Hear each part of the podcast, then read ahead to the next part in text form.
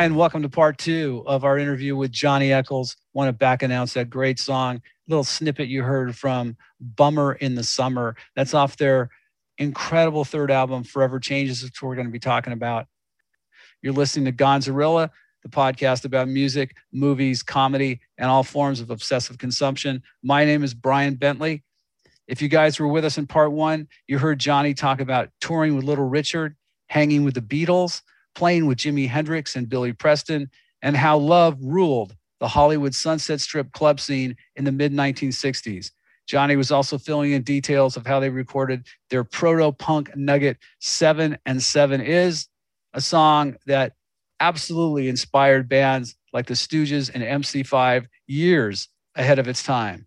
So we left off just before the recording process involved in some of the sessions for Love's third album, Forever Changes a record that forever changed the music landscape for many of us. So let's pick it up in part two with our interview with Johnny Echols.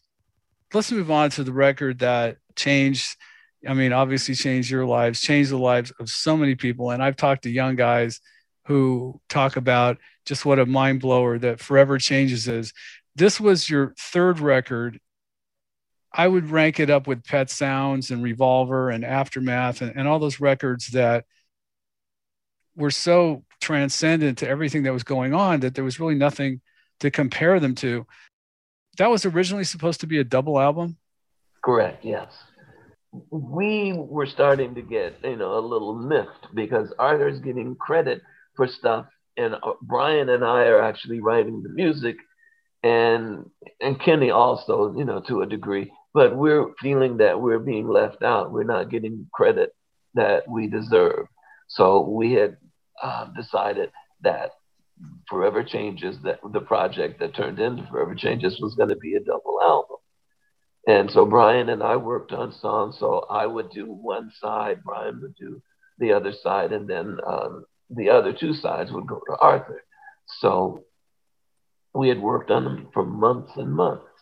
And when we get to the studio, we hear that just it's just dropped on us that the record company can't afford a double album right now because it's really expensive when you add strings and horns in the double album. So that they would do the second part uh, later, and it would be an, another album entirely rather than a double album. Well, of course, you know, both of us were devastated by that, Brian and myself. But Brian took it harder than anybody, and he basically staged a minor mutiny. He wouldn't play Arthur's stuff the way he would have played normally. There wouldn't be the same panache and feel that he would put to it. And um, when we started playing, it just wasn't working. And, you know, he's sulking and stuff. So um, Bruce Botnick, who was kind of an ombudsman, he they said it was the producer, but actually Arthur produced it, and Bruce was just kind of keeping the peace. And um, so they brought people from the wrecking crew down and they were going to play with us, you know, to kind of get the foundation together. And then we would add our little flourishes and I do the leads and all of that, and maybe we could get this thing done. Well, um, they brought the wrecking crew down, and I had known Don Randi and uh, Hal Blaine, you know, from playing studio work before. So uh, we started now these guys are fantastic musicians, but they didn't sound like us at all, you know. And so when we did the first couple of songs and realized that this just can't work because these guys are polished and you know, but they don't sound like us. Yeah. And so yeah. um, it just we got to the point where we're just going to call it quits, and uh, we just sat down and talked to each other and decided, is this the way you know you want to go out? You know, just kind of a fizzle. And we just kind of, you know, talked it out. Elektra offered us a bit more money. And so we went back into the studio and, and finished the album because, I mean, we had worked on these songs for a while. So it wasn't like we didn't know the songs or there was something keeping us from playing. It was just, you know, egos and hard feelings that was keeping us from finishing it. So once we'd straightened out all of those problems and, and decided that we were going to do it, we finished it within, I think, less than a week. Yeah, it was listed as a, as a 64 hours total, which is not much. I mean, that's yeah, that's moving yeah. pretty fast. Yeah, it you know, as I said, it was we were ready to go. It was just once we got over the the, the hard feelings. I, I think you know, "Alone Again" or which is a song that a lot of people recognize and they don't but they don't know who the band is, but they know, oh yeah, that's a great song. I think what makes that song is the flamenco guitar on that. Can you talk about how you decided to go in that direction? Well, that is serendipitous because initially, uh, Alone Again was supposed to have a banjo intro. Now we were, you know, young and arrogant, and we thought, oh, banjo, it's strings. We tune in that we could play it. So neither of us, Brian or I, had any experience playing banjos. So we rented them and they brought them and put them down. Really nice banjos, but we couldn't play the damn things. Were I mean, it just sounded horrible, and it sounded so bad. And we spent hours trying to figure out something to do with these things. That Alone Again was just about to be shelved, and we were just going to do another song.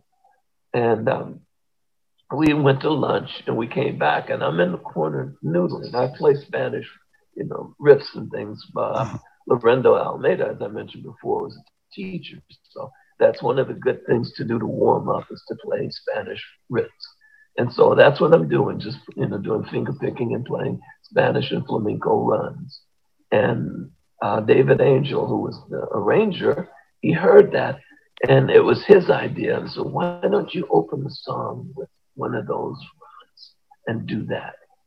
And so I started, you know, fiddling with it and coming up with little, you know, touches here and there. And and uh, Brian said, "Yeah, okay, man, let, let's do it," because he was becoming, you know, upset that his song was going to be shelved. So if there was a way to save it, then he was all for it. And so we did this a couple of times, and I played the, the Spanish riffs in the beginning and opened the song with that. And it started to really you know, become something. It was a so-so song before, but then um, David said, "Let's put a trumpet part, and he's going to double your guitar line." So there's a little thing where I go, we're playing in um, G flat, and I slip down to B flat to do this little run, and the trumpet mirrors that. He's playing da ba dee da da da dee da da. So he plays what I had already played and it really then Bruce, you know, did some little twiddling of the knobs and brought my guitar up a little in certain places and lowered it. And uh, it ended up being really a great song where it started out being, as I said, a so so kind of bluegrassy song. But that was all just serendipity and having a magnificent arranger, uh, David Angel. And he's the one that actually you know, kind of put that together from the ideas that we were working on. He just brought them all together and turned them into a song.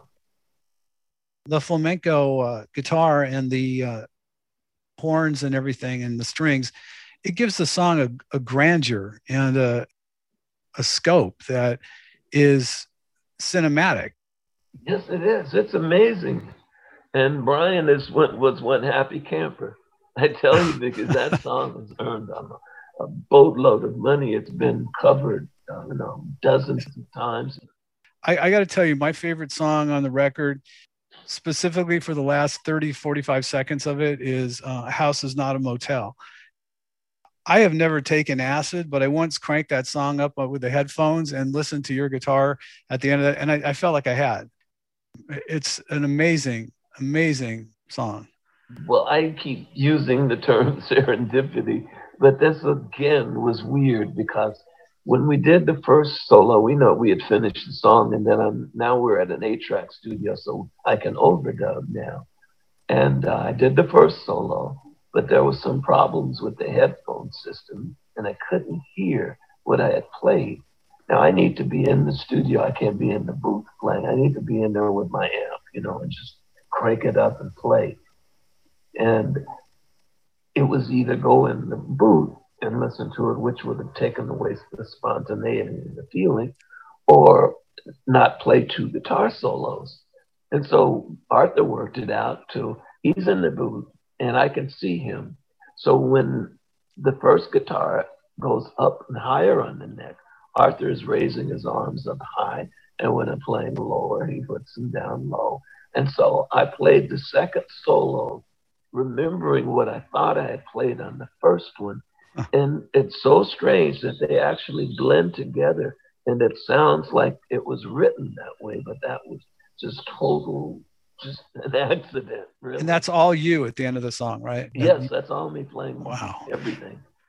You mentioned a situation with uh, Neil Young, and Neil coming down to record uh, some tracks. I, I mean, he had that song "Expecting to Fly," which was a big.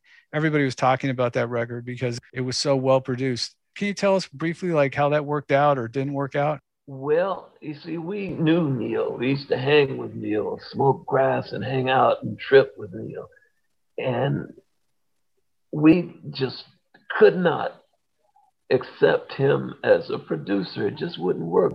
Now, we didn't know he was even to be involved until we get to the studio. And Bruce Botnick had asked Neil to come down because at that point, Neil was hard, going through hard times, and he was about to be evicted. Really? And he had no money. Wow. So he was going to get, I don't know, a producer's cut for producing this one song. It would have been, I believe, Daily Planet. And um, when he got there, as I said, Arthur and me both started laughing. And, and you know, we're, the laughter turned into, wait a minute, man, you, you can't be serious because Bruce is serious, Neil is serious, but we're not.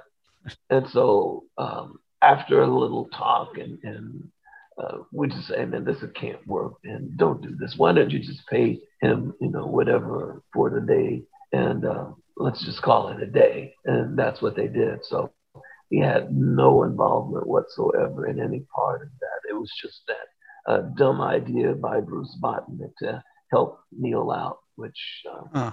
Uh, wouldn't have worked. Yeah maybe a little overthink on that one but um, yeah, yeah. i want to talk about the castle a little bit. Okay. this is a phenomenal story about this place. It was uh, formerly owned by bela lugosi. No no no that's not bela lugosi. This was uh, an old uh, silent film star.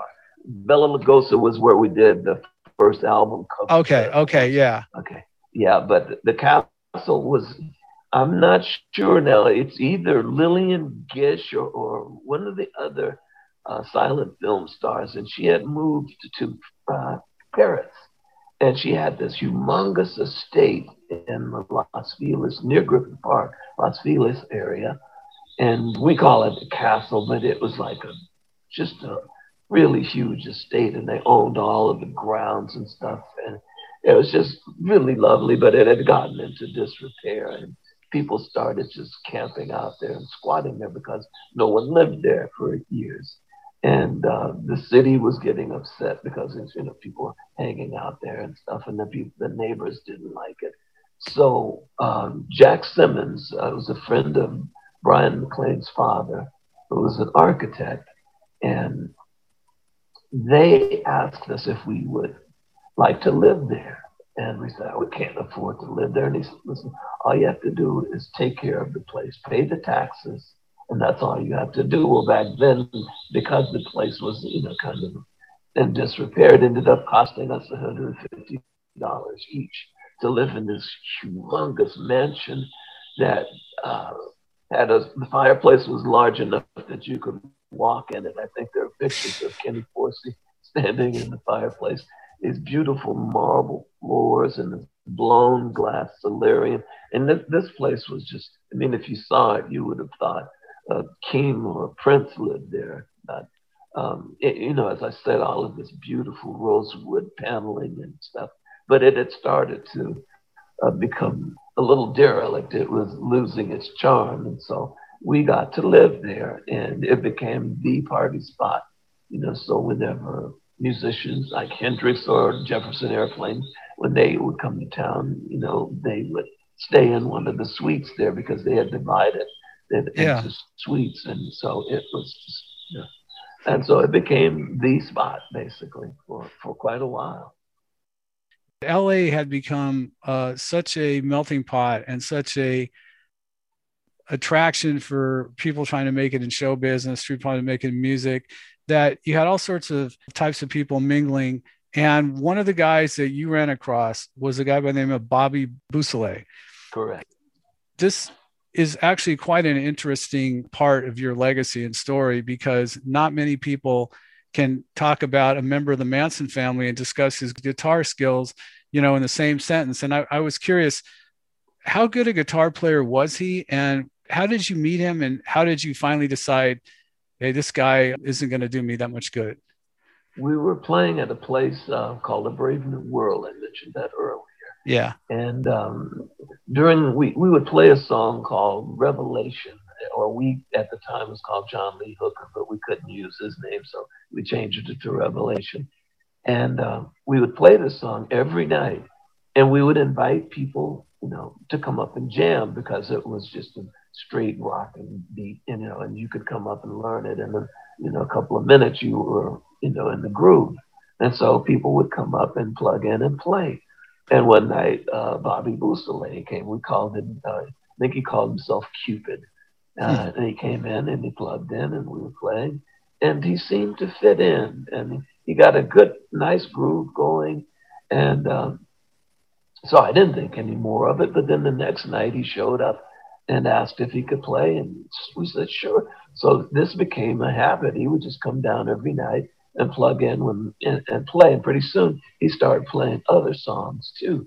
And so um, he became part of the group. Now he wasn't paid and he was an official member of the group, but he was part of the group. He came in and, you know, he went back with us to the dressing room and he hung out with us.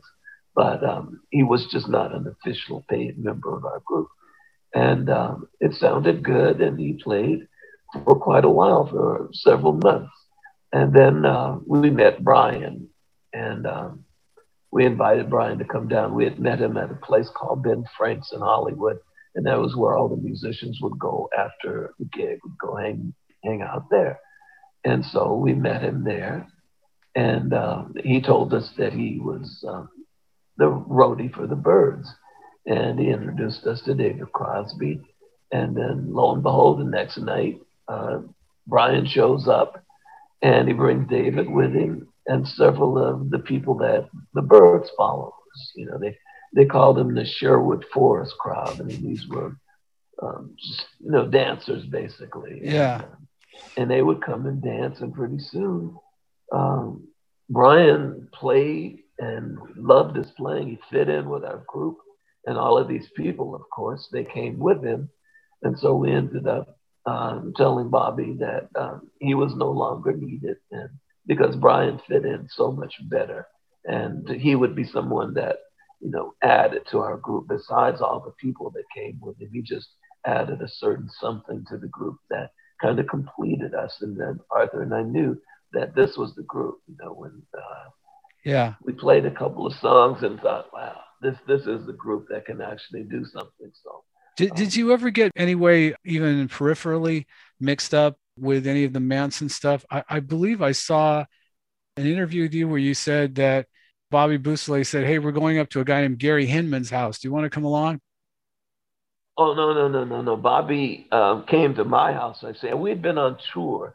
And back then, everything was so open and free that you didn't lock your doors. So right. I came home from the tour. We'd have been in San Francisco and Bobby uh, was in my house. He was just sitting on the floor playing one of my guitars, and it was perfectly fine. I hadn't seen him for a while, but so I'm happy to see him. And and um, I didn't know, but there were, you know, I could see the my bedroom door is closed, and I says, "Is there someone in there?"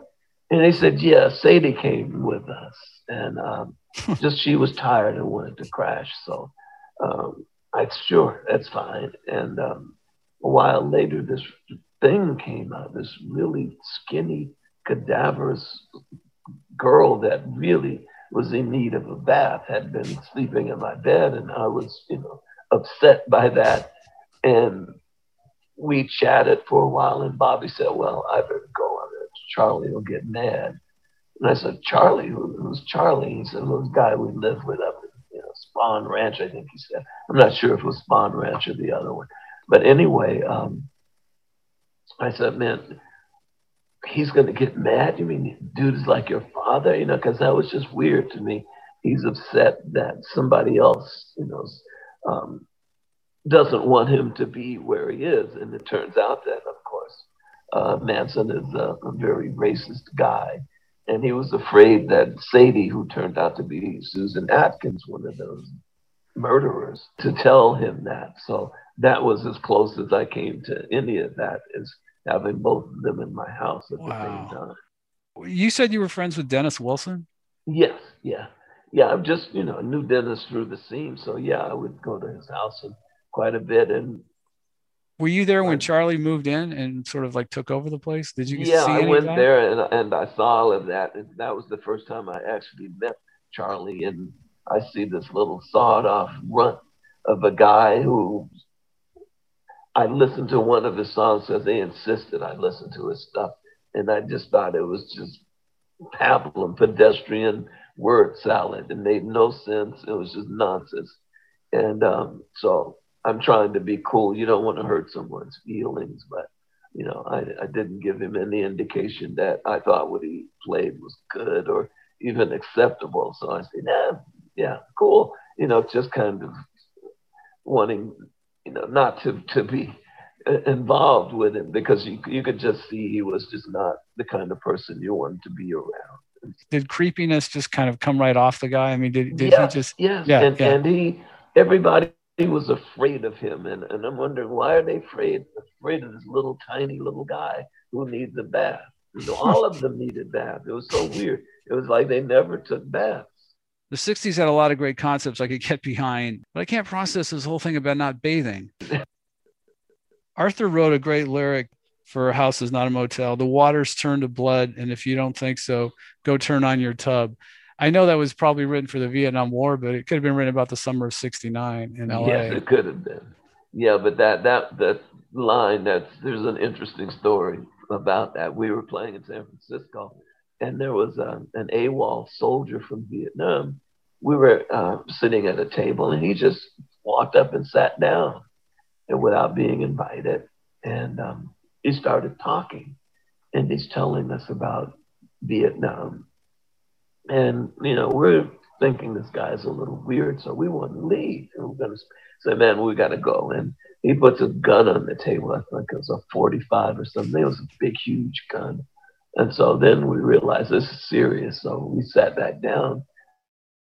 And he said, I, I want to finish my story. I'm not going to hurt anybody. And so he starts to telling us that when blood mixes with mud in these war areas, it turns gray and that there would be times when one of the service people, the soldiers, would be wounded and he would be in the field all night long crying out for his mother or crying out for God. So you, you hear in one of the songs Arthur is saying, one parts of the song is saying, uh, and you can call my name. And he's talking about the, the story that this guy is telling us. And after he finishes telling us all about the horrors of war and all of that, and that he's actually AWOL.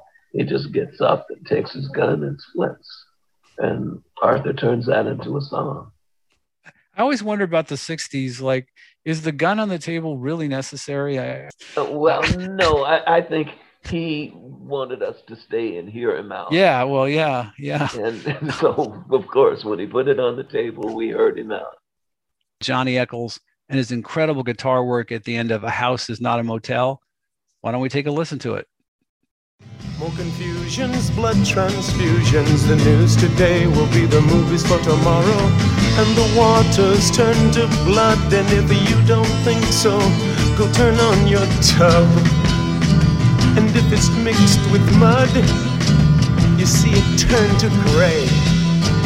Then you can call my name. I hear you calling my name.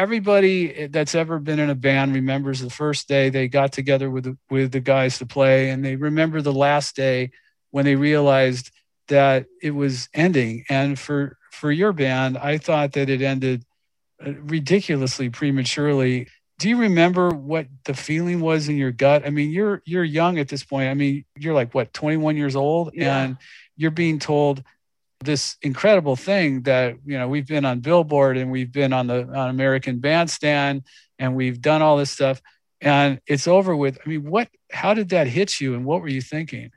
Well, see, it's it, it wasn't so sudden for me because the uh, Forever Changes fiasco, when you know we were expecting one thing and we got another, that still was there. You know, there was an undercurrent, and um, so I like, as I had mentioned before, I like blues and jazz.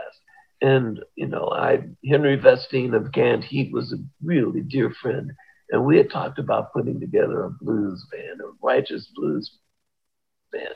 So I'm looking, you know, more and more toward doing that. Um, and then Brian calls me, and uh, unknown to me, I hadn't known this at all. That during all of this turmoil of doing Forever Changes when Brian wasn't playing right and all of that, that he had been talking to Elektra without any of us knowing it with Jac Holzman. And they had worked out a deal where he would do a solo album. Of course, he would stay with Love, but they were going to do a solo for him. And that was why he decided to play Arthur's songs properly. And, you know, um, so when he calls me up and tells me that, you know, I'm, at first I'm just really, really angry. And then, you know, I said, let's go talk to Arthur and tell him the good news. And Arthur did what I knew he was going to do, but, you know, I just didn't have the heart to do it myself. So when we see Arthur, our, our Brian tells him, you know, yeah, I worked out a deal with uh, Elektra. I'm going to do a solo album. And Arthur said, ah, Brian, that's fantastic. You know, and gave him a hug. Man, that's cool. You're fired. Sorry to laugh, but I was I was waiting for that. You know, that's yeah, great. You're that fired. that. And um, we tried a couple of times to put it back together, but you know, once once it's broken, the magic is gone. It's just gone. And we played a couple of gigs at the Santa Monica Civic, and uh, gosh, I think the uh, Ciro's. Uh, no, it wasn't Ciro's called It's Boss by then. Anyway, it um, and Brian wasn't there, and uh, we played, and it just didn't sound the same without his input. It didn't feel the same on stage, and um, we just walked away. And Arthur continued playing, but it never was the same. They he re- released a few records, but they I don't think they even earned back the studio cost. I think you said at one point that Brian was essentially irreplaceable, just not only for the spirit, but like the texture that he brought to the band, the way it was like a Brian Jones thing. You got this dimension from him that was unique. He was, you know, was much more integral to the group than we than I even realized. It was just standing on stage when he wasn't there. It wasn't the same group anymore. It was somebody else. So it was easy for me just to, to walk away because it just wasn't there. I wanted to ask you about Henry Vestine because I'm a huge Canned Heat fan. Did you know Alan Wilson at all? No, I didn't know Henry and um, um, the Mole. I knew. Yeah, and, Larry. Um, yeah, Larry and uh, the other guys. You know, I would know peripherally. Hey, how are you doing? What's happening? If we'd sit and smoke a joint or get high or whatever. But we were not friends the way Henry was and Larry. I came across a story, and I don't know if you want to comment on it. Pretty wild story. I was doing some research. It was written in the Dallas Observer in 1999. Uh, are you familiar with that story? Not, I don't know which one. It talks about the post love situation and what happened when the band broke up and everything. And one of the things I found just outrageous was that that Arthur was uh, jailed in a California state prison for allegedly firing a gun in the air that apparently another guy came later on and said, No, Arthur didn't do it. I did it. And yet they just stuck it to him. And then Brian and Ken died. And it actually said about Johnny, it said, Johnny's whereabouts remain a mystery, but people seem to imagine him walking off into the desert and never coming back. One thing is certain, he sure doesn't want to talk about his old band and the associations with love was that a reporter that ever talked to you personally? No, or? they never asked me anything. If they asked me, I would have told them all about it. And the truth about the Arthur situation is Arthur at one point became enamored with guns. It, it just for some reason I have no idea why, but almost like Phil Spector did. You know, he Yeah. had a gun on him all the time. Anyway, Arthur's like that. He had a gun in a holster.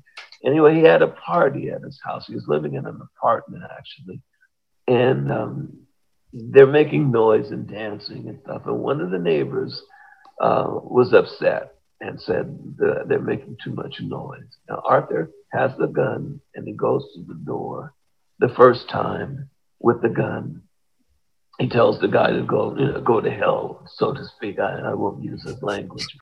And then uh, they go back and, you know, the party goes on. And the guy comes back again and he's angry this time. And then Arthur has the gun out of the holster. He didn't point it at him, he didn't fire. He's just holding the gun now. And the guy calls the police. And um, a couple days later, um, they decide that, you know, they came there and the police um, told them, you know, uh, they had to break it up. So that the party breaks up. And a couple days later, the police come there and arrest him because Arthur had been arrested before on and a couple of other things. And um, So they already had a They- they had a couple strikes on him already. I yeah, guess. So they charged him, and so that was a 12 year because it was a three strikes thing. And so they gave him 12 years in prison, and I think he did six or seven of them before um, the appellate courts reversed it and said he had ineffective assistance of counsel because the other two charges actually were misdemeanor charges, and they never should have been part of the three strikes. So um, he served, as I said, six or seven years. I'm not certain. Uh, and he was released by the appellate court, and that was Yeah. that. Bruce Botnick was was also quoted in this article saying that Arthur came up to him and he didn't even recognize him outside the Whisky a Go Go in the 80s. And Arthur said, Hey, man, you got any money? And he said, I didn't even recognize him. He didn't recognize me. And it made me feel terrible. So I assume Arthur had a really rough period. Yeah. The sad part of this is Arthur was getting all of these accolades, and, and he'd been called a genius, and all of these things that, that people are throwing at him, all these superlatives. And Arthur knows that he's not a musician, that he never played. I think on, on all of our records, he played guitar on one, and that was on, I think, My Flash on You, which has like two, three chords. He couldn't play, you know, guitar very well at all. You know, Arthur had a musician's soul, but he didn't want to take the time required to become a musician. And so, but he's hearing all of this, and he goes into the studio, and now he's telling other musicians what to play. Like when we recorded, he didn't tell us what to play. He just said, "Oh, I like this," or "I don't like that," and you know, we'd work it out until we came to an understanding, and the song would kind of write itself. You know, we play, and you know, I mentioned that to you before. Where now Arthur is basically he's running the whole show. He's telling these guys what to play, and they play what he tells them to play. Well, as I said, not being a musician, it's hard to tell another musician what to play and have it turn out right unless you are a musician yourself. And he can't write it down, so all he can Yeah. do is tell it. Ready? We're gonna roll take 24 just for you. Okay, let's take it from the top again, Echols. Hold it. Okay, ready? Rolling on take 26.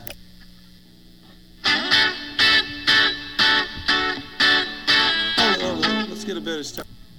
Take 27. Hold it, Echols. Come on. You're playing too hard on the strings.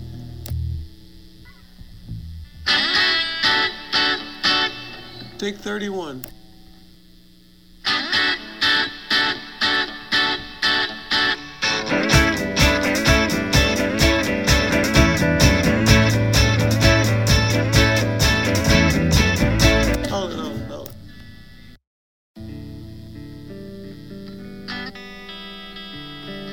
Guys should relax a little bit, man.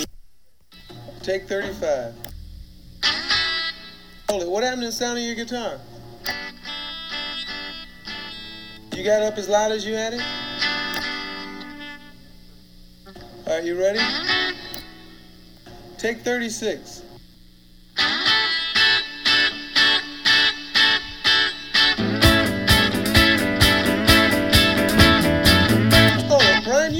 Up, man.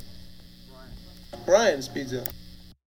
You stay in one range of the guitar throughout the whole thing, man. Because you know, you're the one that says you can blow in the studio, man. Nobody to bug you. You gotta blow, man. Are you ready to take it from the top?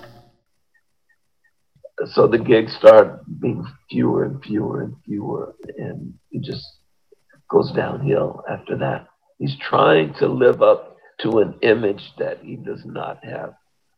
The finest wordsmith poet that I've ever known or heard. You know, I put him in the category with Dylan, but Arthur Yeah. was not a musician. And I suppose you had conversations with him from time to time where you might say, Hey man, why are you doing this to yourself? Can't we focus? You know, why are we spinning our wheels? Did you ever were you Oh, able to reach him? Of course, and we came together and talked and tried putting it back together, but either Bryan was still this is before, you know, of course, before he died, or Yeah. Kenny, every you know, no one actually came together at the same time until they released a box set. And the box set was Love Story. Was that Yeah. Rhino? Rhino did that? Yeah, Yeah. and we finally decided that we were going to all get together and play. And we'd worked out our differences and all the hard feelings and all of that. And we, you know, were going to the rehearsal studio uh, to play. And this is when Arthur, we found out Arthur has his case because we didn't know that Arthur was going to court or there was a chance that he would go to prison. So what year was this about? We're, are we talking about early ni- early 90s? Yeah, this would have been Yeah. around 95, 96. 95, 96. Okay. Yeah, and uh, they released the box set, and we were going to go on a world tour to support it, and we would have gotten a really nice, nice paycheck. So everybody was, of course, on board for that. But that's when you know we're waiting at the studio for Arthur, and he doesn't show, and so now we're pissed off at him, thinking, "Man, this is the same old Arthur." You know, he doesn't show up, and you know, but we find out later that um, he had been uh, found guilty, and they took him immediately right into custody right there, and that was that. Wow. The timing of that sucks so bad because you guys were up for uh, nomination uh, for the Rock and Roll Hall of Fame, I would imagine around 91 Yeah. or 92. Yeah, everything was falling into place. We were Yeah. ready to go, and then that happened, and that just killed everything. And then we talked about you know getting together, Bryan and I, and then um, Bryan is having a giving a, an interview with Kevin Delaney, and uh, it was right across from Canter's, and he just uh, has a heart attack right there and dies on the spot. He didn't, you know, it wasn't like he was sick. He knew that he had about nothing. He just was sitting talking and then just died. And he was he was roughly around 50 at the time. something like Yeah. I mean, and this is a thing that the 60s seems dogged by so many premature deaths of so many musicians.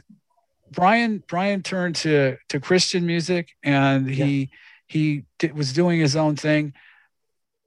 Did he have the kind of demons that would drive you to not keep yourself healthy or or drug issues? I, I still can't figure out what happened to him. Well, of course, all of us had drug issues, you know, myself included. So, um, you know, I had gotten to the point where I put it behind me and, and, uh, and moved on, but both of them still were in part of that scene. But I think once Bryan became involved in, in uh, Christian rock and all of that, that was, you know, the door for him to walk through and, and get himself away from that.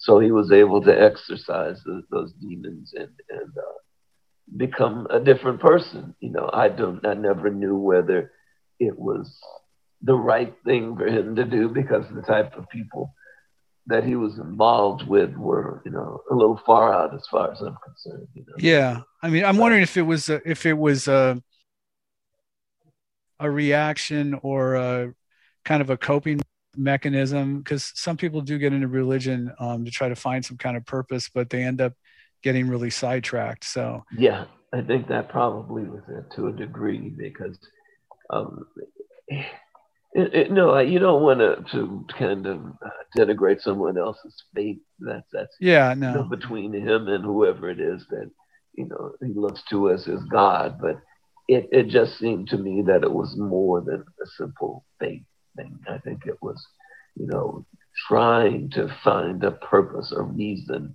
you know, so he could understand who he was. Because all of us, and that happens not just to us, but so many musicians, you know, you finally get your dream. Everything that you wanted is finally here. You got the money and the accolades and all of the people, you know, adorable, adoring crowds rather. And you do everything you can to destroy that or become involved with drugs. It's like you do everything you can to destroy what you spent your life to build. And so many of us do that, and it's hard to understand why. I think a person could, um, if they could figure that out, they could become a trillionaire. You know, a psychologist or psychiatrist could write a book figuring out because it's not, you know, it's just damn near everybody that I know. There's so few musicians that don't succumb to demons, you know, one way or the other. Sometimes when you achieve fame overnight or really fast, there's a part of you that feels like you don't deserve it. And there's a part of you that feels maybe someone's going to find out you're really not as great as everybody thinks you are. And there's a sense of living up to what everyone if, if you're like Jim Morrison, they're expecting a freak show. So it's like, how can we you know how can we push his buttons so he flips out on stage and i think for even the most well-adjusted person it's really tough to be to be vaulted up to this pinnacle of fame and everything and then in your guys case with love just having it end overnight. You say to yourself i'm 21 years old. Now what do i do? You moved to New York and you were doing um, some session work. I just wanted to ask you real quick about the Miles Davis thing and the whole percussion thing because I thought that was a really interesting project. Yeah, he, you know, that was fascinating because you know he would sometimes, you know, go to the park, Washington Square, whatever, and there's the drum circles, and people are, you know, whatever percussion thing they can find, or trash can lid or whatever, and they all started beating, and there's dancing, and they're doing these rhythmic and they become more and more complex as these people are playing together. And he thought that this would be fascinating if I could do that and play. But the thing was, they could not leave or did not understand that you have to leave a space for the soloist, and Miles was the soloist. So you, you can't just play all over him. You have to leave room for him to play. And they didn't understand that. And the fact was, if they were taught how to play and what to do, then it's no longer spontaneous and, and it defeats the purpose.